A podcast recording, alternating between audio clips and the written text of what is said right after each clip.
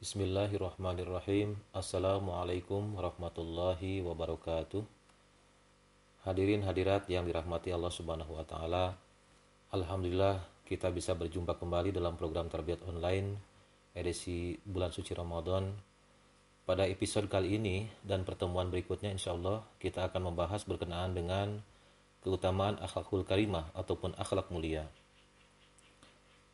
Kita mengetahui bahwa diutusnya yang mulia Rasulullah Shallallahu Alaihi Wasallam adalah untuk menyempurnakan akhlak, sebagaimana beliau Shallallahu Alaihi Wasallam bersabda, Innama bu'istu mima wa fi riwayatin solih al akhlak.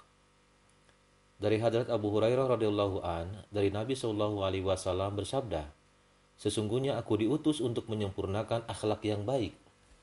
Dalam riwayat yang lain disebutkan untuk perbaikan akhlak. Hadis riwayat Al-Albani.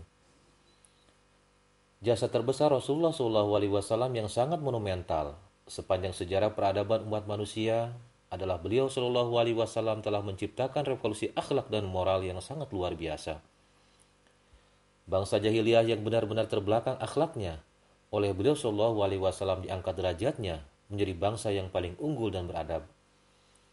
Bahkan perbaikan akhlak umat manusia melalui beliau Shallallahu Alaihi Wasallam terus berkesinambungan sampai hari kiamat. Jadi, jika kita menyempurnakan akhlak dalam diri kita, maka tujuan diutusnya Rasulullah SAW ke dunia ini bisa sempurna dalam diri kita.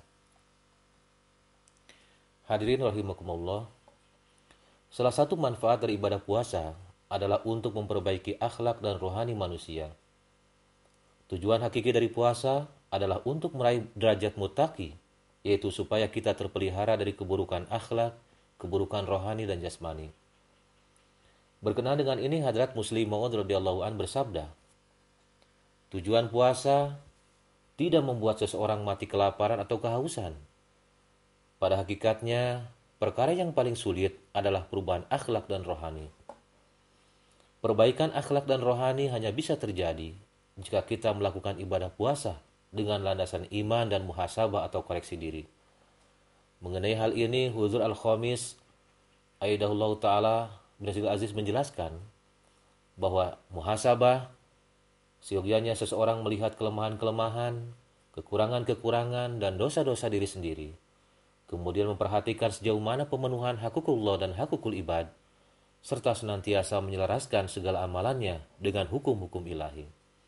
Baru dosa-dosanya akan diampuni oleh Allah Subhanahu wa taala.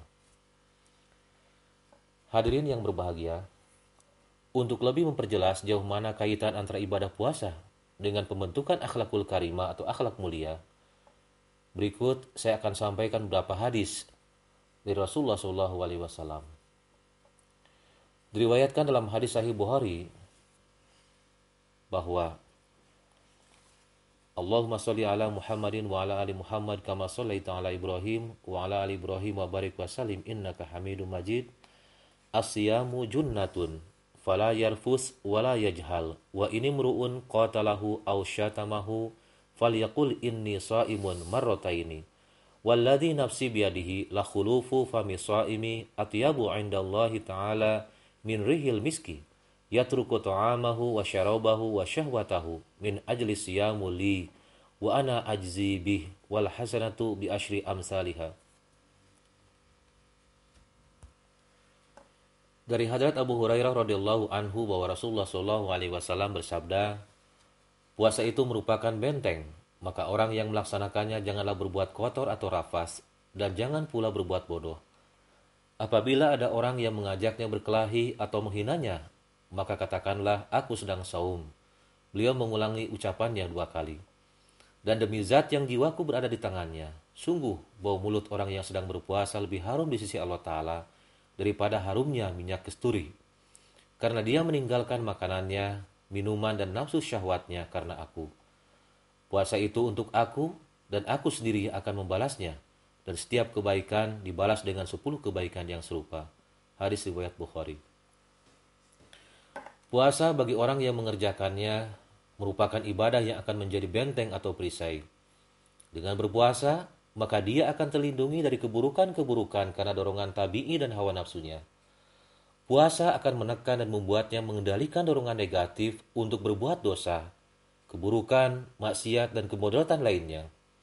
Inilah tujuan daripada puasa, yakni pembentukan karakter akhlak yang mulia dan menjadikan pribadi kita lebih baik dari sebelumnya secara akhlak, rohani, dan keimanan.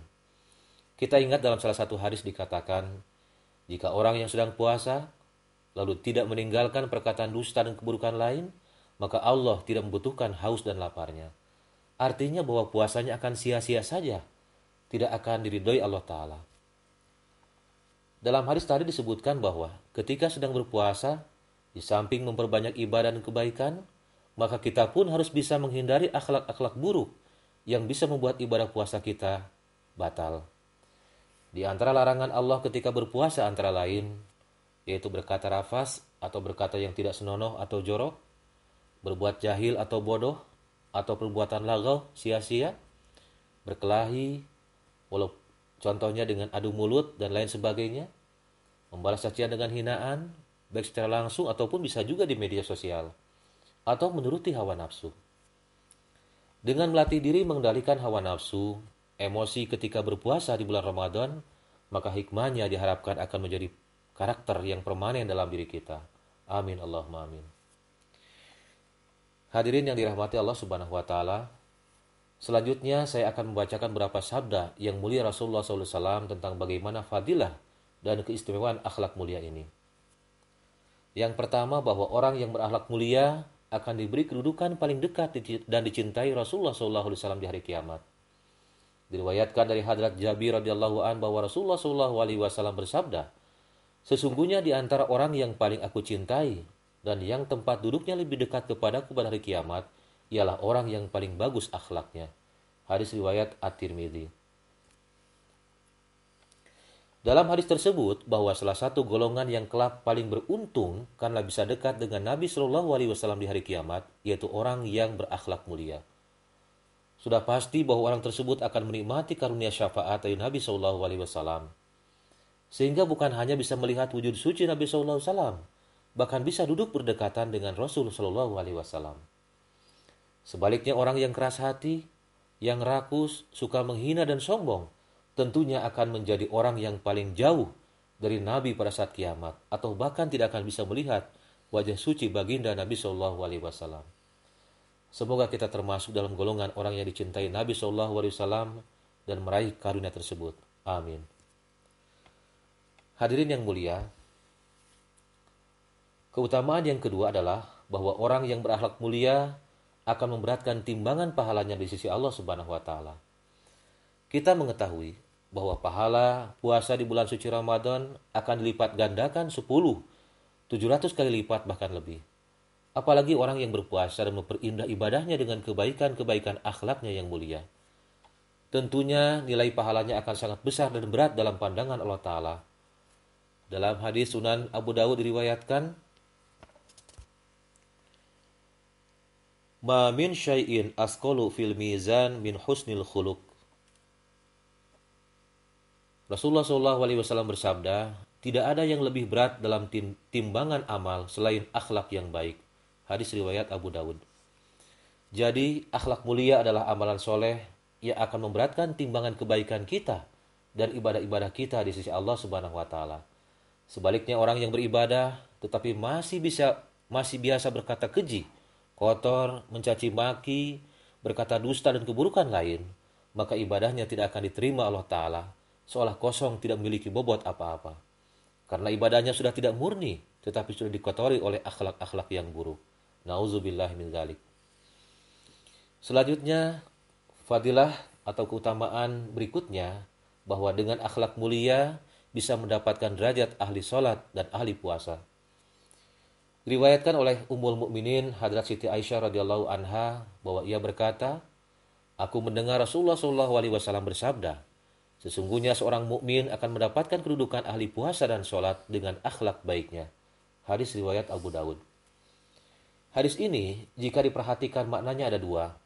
Pertama, bahwa orang yang ahli ibadah, baik sholat, puasa, dan lain-lain, maka ibadahnya akan menjadikan pelakunya sebagai orang yang berakhlakul karimah atau orang yang memiliki akhlak mulia.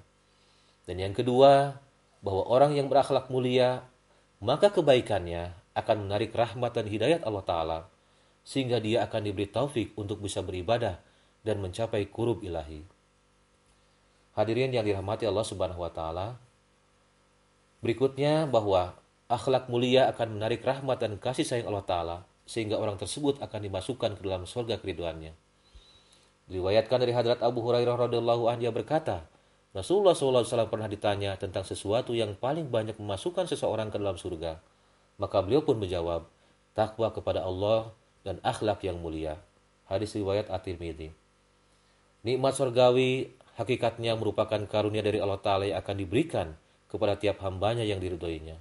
Dan untuk menjadi pewaris karunia ini, dalam hadis tersebut disebutkan kuncinya hanya dua, yakni takwa dan akhlak mulia. Mudah-mudahan kita bisa menjalani setiap segi kehidupan ini dengan takwa yang sebenarnya dan senantiasa taat kepada dan senantiasa taat kepada Allah Ta'ala serta menghiasnya dengan akhlak-akhlak yang mulia. Amin. Yang berikutnya bahwa Akhlak mulia, orang yang berakhlak mulia tidak akan menyepelekan kebaikan sekecil apa pun.